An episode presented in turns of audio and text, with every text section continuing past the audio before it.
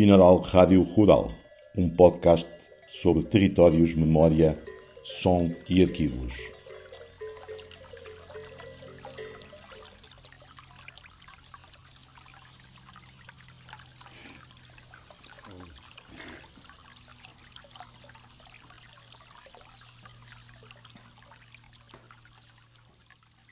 Olá, eu sou Luís Costa. Começamos uma nova série do podcast Binaural Rádio Rural, intitulada Portugueses no Uruguai, composta por três episódios criados a partir de uma série de entrevistas realizadas pela antropóloga Ana Rodrigues no ano de 2022, com portugueses e descendentes de portugueses que vivem ou que viveram em zonas urbanas e rurais do departamento de Montevideo, no Uruguai. Esta série de três episódios é uma produção da Associação Cultural Binaural Nudar, contando com a estreita colaboração da Casa de Portugal em Montevideo, na mediação com a comunidade portuguesa e na difusão dos resultados do projeto. Episódio número 20 Portugueses no Uruguai A vida antes da grande viagem.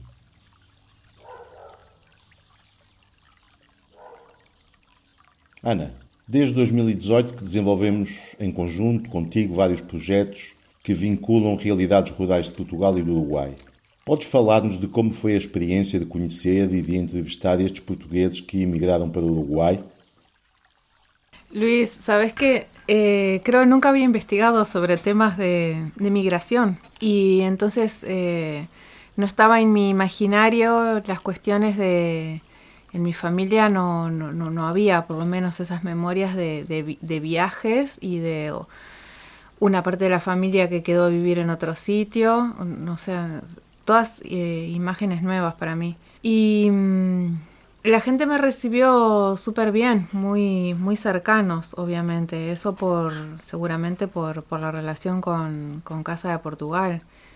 Todas las personas súper, súper cálidas y mm, viste que en lo que ellos nos cuentan eh, también eh, eh, una experiencia que ellos tuvieron hace quizás 40 años cuando, cuando se vinieron a, Uruguay. Cómo hacer para contar esa experiencia, cómo, cómo transferirla y, y que siga siendo algo como estremecedor, ¿no? Este, eso creo que, que lo hemos logrado, que lo han logrado las personas. Sabes uma coisa, a minha impressão ao escutar as histórias destes portugueses é que viveram vidas muito parecidas às vidas das pessoas que nós estamos habituados a entrevistar na zona de Viseu, onde a nossa Associação Binaural Nudar tem o seu âmbito de intervenção. Estas pessoas falam das mesmas coisas, da água, dos moinhos, dos cereais, do comércio, da pequena escala da agricultura, da escola, dos códigos morais muito estritos naquele, naqueles anos 50, 60. Por exemplo, resultou-me extremamente emocionante perceber como no Uruguai de hoje há pessoas que se recordam de aspectos tão específicos como o cultivo e a produção do linho ou o funcionamento de um moinho de água no Portugal longínquo do pós-Segunda Guerra Mundial.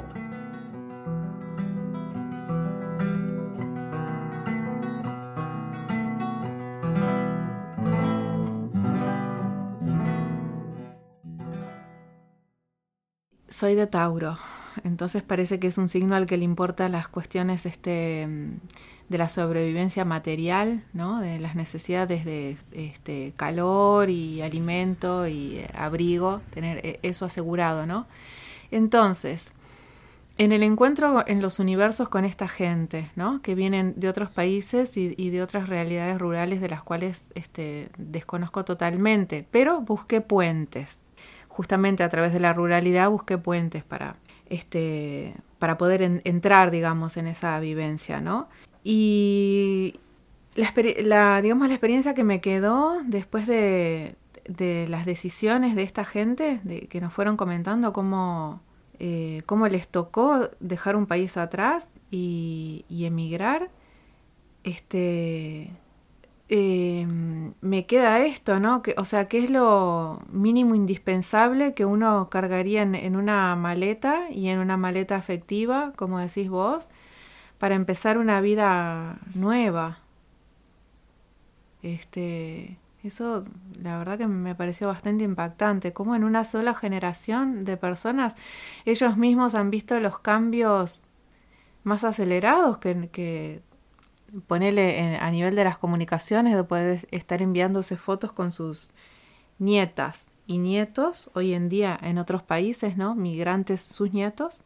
Este, y ellos de repente esperando un mes por una carta que venía en barco, ¿no?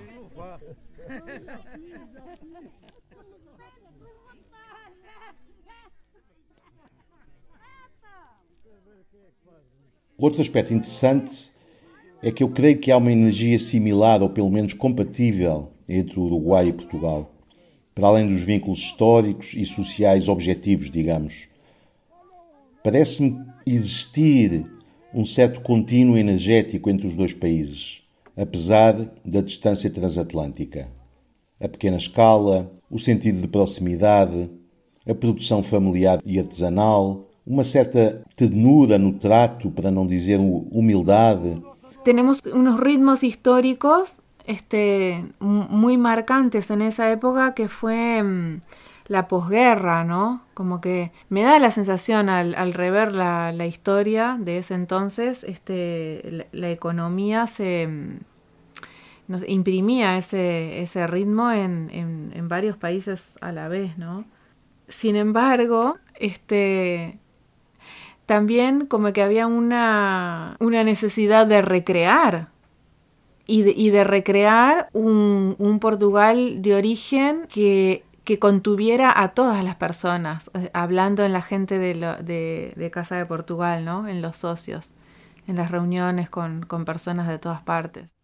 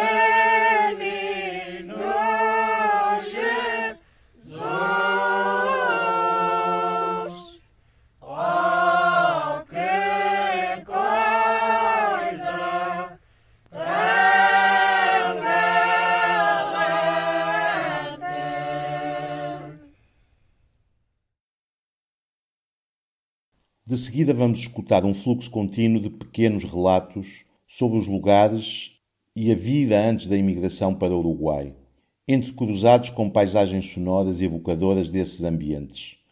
Lugares das regiões do Minho, de Trás-os-Montes, da beira litoral e da beira alta, no centro e norte de Portugal, naquela altura dominadas pela economia de subsistência, pela escassez de bens e pelo controle das liberdades exercido pela ditadura. Ao longo deste fluxo, escutaremos as seguintes pessoas: José Mateus Pinho, nascido no ano de 1930. Lucília Moura, nascida no ano de 1933. António Pires, nascido no ano de 1936. Domingos da Silva Cabeleira, nascido no ano de 1950. Maria Concepción Ferreira Dias, nascida no ano de 1947. E Adminda dos Santos Leite, nascida no ano de 1937. Este episódio é dedicado à memória de Maria Concepción Ferreira Dias e Adminda dos Santos Leite, lamentavelmente falecidas pouco tempo depois das respectivas entrevistas.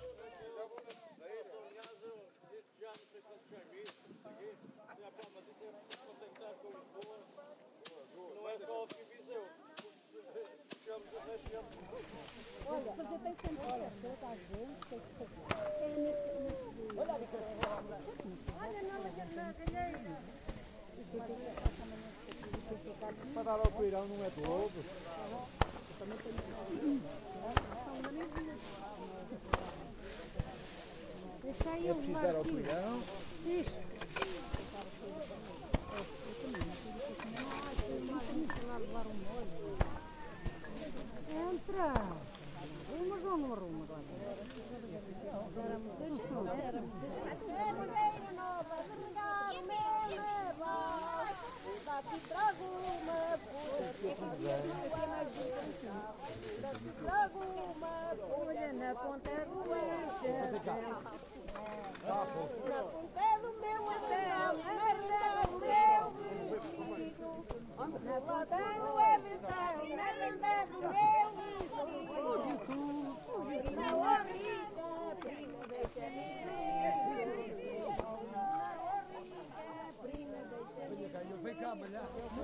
Bueno, ella nació en Calván, num pueblo, ¿no? Como acá en un pueblo de. Calván. Era un pueblo, un pueblo, este, cercano a la ciudad, pero 10 era independiente ¿no? de la ciudad. ¿eh? 10 kilómetros de la ciudad. De 10 kilómetros, así como yo también. También un pueblo. También distinto pueblo, ¿viste? Como Mm. aquí no Paso la Arena, otros los pueblos. No sé, 10 kilómetros habría de un pueblo a otro, ¿no? No, como a ver 10 kilómetros. No había. 10 Cerca, kilómetros era de- del pueblo a la A ciudad. las ciudades. 5 Mm. kilómetros habría, ¿no? Yo creo que no hay tanto. Mm, Y bueno, 5 kilómetros había. Y vino, tenía. Ya en los papeles debe estar todavía, ya no me acuerdo bien. No alcanzaba los 20 años, me parece. Y allá como era, y como en todo lado, como acá también. Uno allá nos crió mucho, éramos ocho hermanos, nos crió mucho. a- Hambre nunca pasemos, ¿no?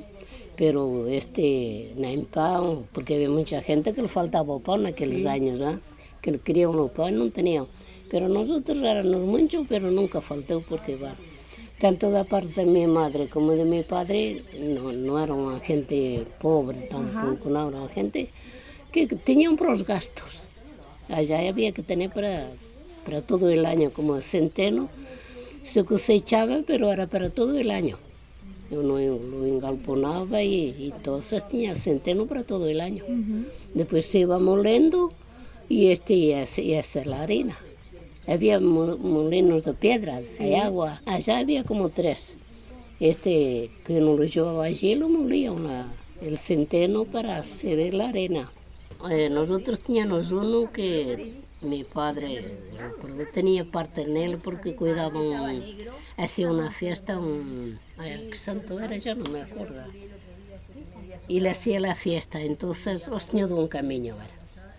Había allá un, santo que les dio un camino y él le hacía la fiesta, entonces teníamos un, un, de esos que molían el centeno y entonces ahí lo, bueno, pues lo alquilaba para moler y todo. Cuando de verano invierno, porque después de verano no había agua, de invierno sí. Y este y hacíamos eso. Y bueno, la fuimos criando. Ocho hermanos éramos. Yo era una de las mayores. Éramos tres mu- muchachas, tres y éramos- yo era la mayor. Porque yo era la mayor, entonces tenía que cuidar a los chicos y nos mandaron a la escuela. Y después los chicos aprendieron todos. Pero somos, éramos ocho hermanos.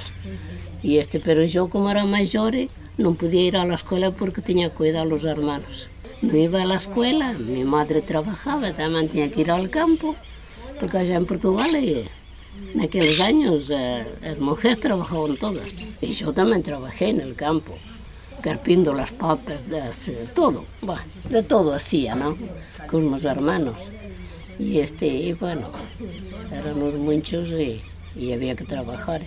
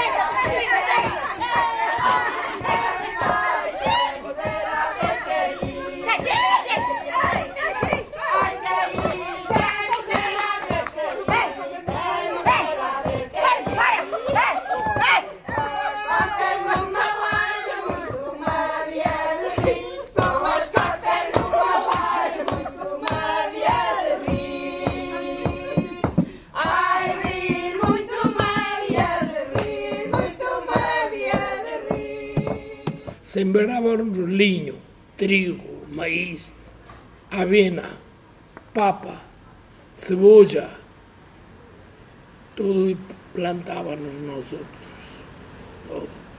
El liño es bastante trabajoso porque hay que sembrarlo, después viene una altura así, forma una bolita, ahí sale la liñaza, que es como una semillita negra. Bueno, y las ramas se hacen mollos y se meten en agua 10, 15 días, no en agua que esté siempre molhado. Después se saca y se seca. Así, se extiende con una ropa el campo, pues para curar. Y después hay que, num, numa coisa, não eh, não sei como se chama, há que espadilhá-lo e aí sai em linha E daí se faziam as sábanas, na mesma aldeia. Assim, é na minha casa, quando era pequeno, tínhamos uma costureira que, que vinha à casa a, a hacernos la ropa. Trazia una máquina Singer y, y cosía ahí 8, 10 horas, dos, tres días, hasta terminar lo que se precisaba. Los coletes, los pantalones, ella hacía todo en esa dichosa máquina. Pero ahora, sí, porque yo me sentaba Así estava estaba inconsciente, yo eu sentaba acá. Muy buena persona. Ganaba cinco, seis escudos, que eram na miséria, sabe?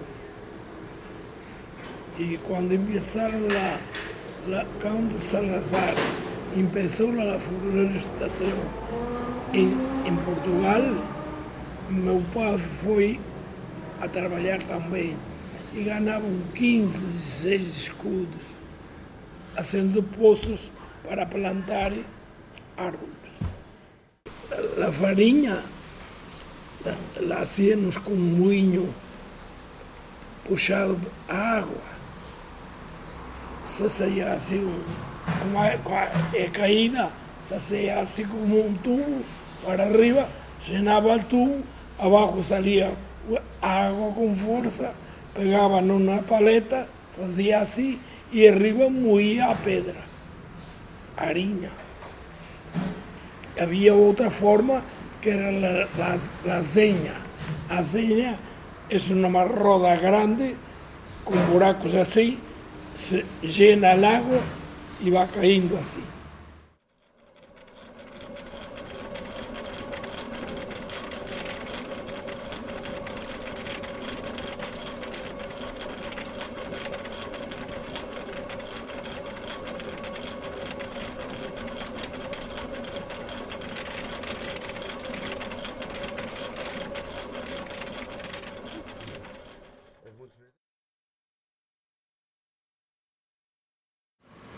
E o meu vizinho, que eram dois irmãos, e o pai havia estado em Brasil, e naquela época tinha rádio, que era muito, e com os filhos e há dois ou três vizinhos, isso na banda de música.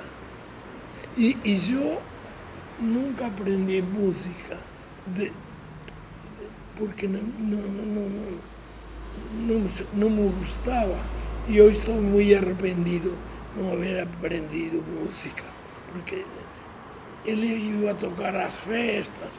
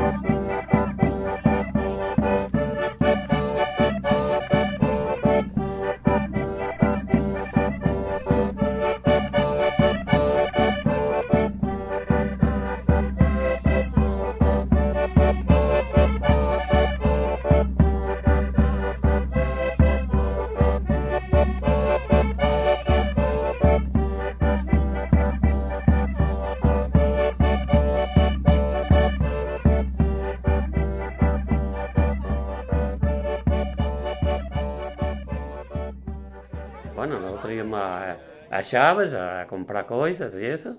Íbamos en un burro que tenía la mía madre. Íbamos en un burro o a pie, caminando, ¿no? Este, cuando íbamos a comprar algo. Pero nosotros teníamos toda la escuela todo, todo que se compraba, todo en el pueblo. O hacíamos el pan también, para comer de todo el año. Cosechábamos la- el, el- el centeno, que allá era centeno, no había trigo, era centeno. El, el trigo había nacido. Pero ahí había centeno y bueno, cosechábamos todo el año. Y después eh, lo, lo, lo molíamos en un molino que había eh, por allá también, por lá en Portugal. Y hacíamos la harina y bueno. Y a mi mamá iba a hacer. eh, había un, horno, un forno solo para todo el pueblo. Entonces, eh, entonces cuando uno, un día le tocaba a uno, Outro día le tocaba a outro e así se tornaba todo o povo e cociñaba no mesmo forno aí. E o maíz eles daban para, para os animais, para as gasiñas, para as gasiñas que teníamos galiñas, sí. teníamos porcos, chanchos, porcos, que en portugués é porco. Este, e nós sí, sempre teñamos un, dois, casi sempre dois teñamos. E vacas, nós non teníamos, pero lá usaban eh, vacas. E con as vacas entón se traballaban lá. Colas vacas traballaban. Como o meu pai non estaba, tenía un tío, teníamos xente conocida, como o meu pai mandaba un diñeirinho, entonces pagábamos a xente para, para traballar los, los terrenos nosos. Como máis ou menos já teníamos a un, a un, a un pesito de que mandaba de cá, ondas que o mar fazia. Ondas que o mar fazia, as ondas que o mar levava, as ondas que o mar fazia, as ondas que o mar levava. Ai, ai, eu fui ao mar a laranja. Ai, ai, ai, vim de lá toda molhada.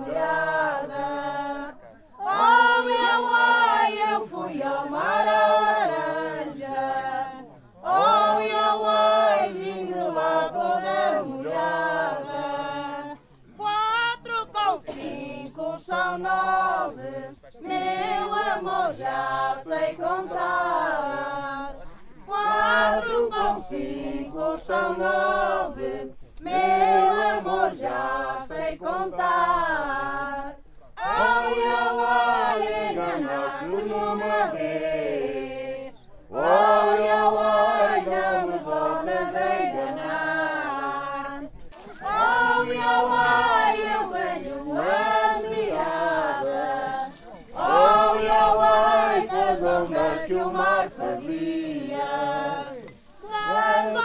Que o mar fazia. Das ondas que o mar levava. Das ondas que o mar fazia. Das ondas que o mar levava. Ai, ai, eu fui ao mar laranja.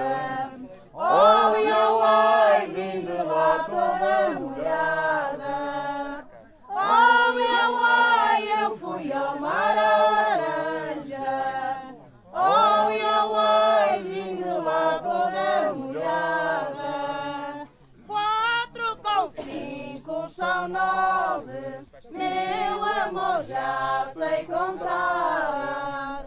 Quatro com cinco são nove, meu amor já sei contar. Ai, ai, ai, enganaste-me uma vez. Ai, ai, ai, não me tornas a enganar. Ai, ai, ai, enganaste-me uma vez.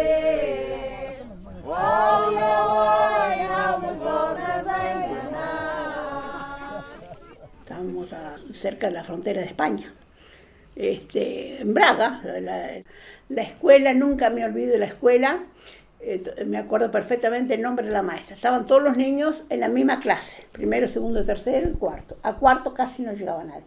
Yo cuando vine estaba en tercero y acá seguí. E a minha mãe era, era o que pasa que ela tinha, eh, como é, eh, foi uma mulher, os pais já tinham comércio. E ela de pequena se criou no comércio. Un comercio de muitos anos. Eran tiempos muito difíciles en Portugal, mas ela ayudaba todo o que podía, entendes? Viña xente que que pasaba mal, ella trataba lo que ela podía, pero animales, lo único que tenía, me acuerdo, eran gallinas y pollos, que mi hermano un día era muy travieso, el mayor, agarró, había un pozo negro por ahí cerca, tenía toda una reja encima, como era antes, y agarró los pollos, se lo tiró todo adentro del pozo negro y después andaba corriendo la gallina. Se ligó una paliza, pero va. era dañino. Este, no, de lo que me acuerdo sí, de, de, parar mucho ónibus, mucho camioncito de, de, la época, década del 50, ¿viste? Y de eso sí me acuerdo, pero de otras cosas no, no. Eso era más bien tiempo de mi madre, más antiguo, que mi madre. Siempre hablaba que ella se levantaba a las 3 de la mañana, encendía el almacén, porque iban los carros y todo eso para las ferias, en la madrugada, paraban ahí a tomar algo o a desayunar, algo más bien, y después seguían. Eh, como antes en ese tiempo, tú no tienes idea, yo lembro de eso, No, a miseria era, era principalmente, no sei se era en todo Portugal igual, mas esa parte de, de, de que era perto de España, as miserias eran muito grandes. E había dúas ou tres persoas no, no, na, na freguesía que as que dominaban. Era o señor fulano tal e o señor fulano tal, eh, eh, tipo feudal, entendes? Era eh, iso, este, ta, a, a, la influencia dos, dos de, de los curas, a influencia dos padres na, na, sobre a, a población era imponente. O padre non gustaba algo, na misa dejaba, decía, viste, en un momento do sermón, daba sermón falando cualquier coisa de, de quen él le parecía, entendes? Era, en época de dictadura, fueron, 50, fueron 40 y tantos anos de dictadura de Salazar. Portugal adiante no iba. No sé si a otras partes de Portugal sería, habría partes melhores.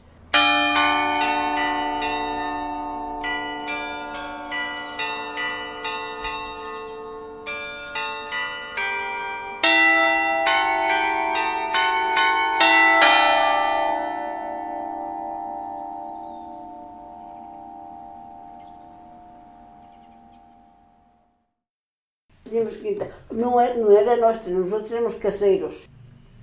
E, esta, e xa de pequenitos já traballábamos todos. Que tamén nós outros pagamos este, a renta da quinta, era casa, tínhamos que vender todas as batatas, todo o, o que colleitávamos para, para poder pagar tamén. Pero non nos faltaba nada, vivíamos, eh, bah, de comer teníamos. Pero já te digo, non se podía comprar. Eh? Ai, foi moi difícil, moi difícil. A guerra me, me lembra que eu era, era pequenita, e este e estava na guerra, que não se podia comprar nada. Me acordo que eh, o governo estava ali uma, um caderno e, e estavam, compravas tanto açúcar, tanto arroz, tanto, não podias comprar. E a minha mãe, uma vez foi presa porque comprou este, umas batatas que passavam assim na porta, assim como acá, no burros. E a minha mãe comprou um saco de batatas, nós éramos muitos. E, este, e estava na guarda aí esperando, aí, escondida aí nas gestas, e, este, e foi presa por comprar este, as batatas. E a mulher que vendeu também foi presa. Estiveram todo o dia presas. Te, davam tanto, tinhas que comprar, eu te marcava aí na, na libreta, para nada mais. Isso sempre me quedou acá. Eu era bem pequenita. Eu tendria, não sei, 10 ou 12 anos.